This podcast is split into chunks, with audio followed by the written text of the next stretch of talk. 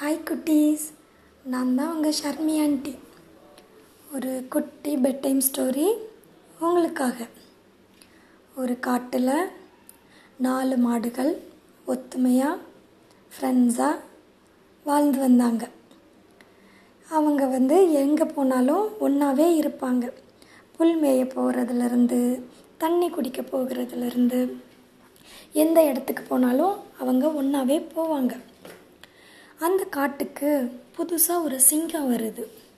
அந்த சிங்கத்துக்கு மாடுகளை பார்க்கும்போது சாப்பிடணும்னு ஆசை வருது. அதனால் ஓ ஓடி போய் ஒரு மாடை வந்து அட்டாக் பண்ண ட்ரை பண்ணுது. ஒரு மாடை தாக்க வரும்போது மீதி நாலு மாடுகளும் சேர்ந்து அந்த சிங்கத்தை முட்டி விரட்டி விட்டுட்டாங்க. சிங்கம் ரொம்ப சோகமாயிருச்சு. சிங்கத்தோட உணவு இறைச்சி சாப்பிட்றது. ஆனால் மாடை சாப்பிட முடியல. அதனால் சிங்கம் கவலையாயிருச்சு.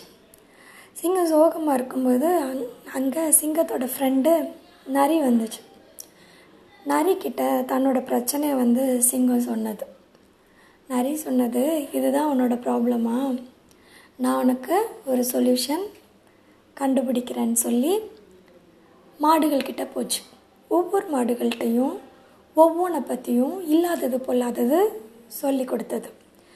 இந்த மாடுகள் எல்லாமே அதை அப்படியே நம்பி ஒருத்தருக்கு மேலே ஒருத்தர் கோவத்தில் இருக்க ஆரம்பித்தாங்க அப்போ நரி வந்து சிங்கத்துக்கிட்ட போய் இதுதான் ரைட் டைம் இப்போ போய் நீ அவங்கள அட்டாக் பண்ணால் நீ உன்னால் சாப்பிட முடியும் அப்படின்னு சொன்னது.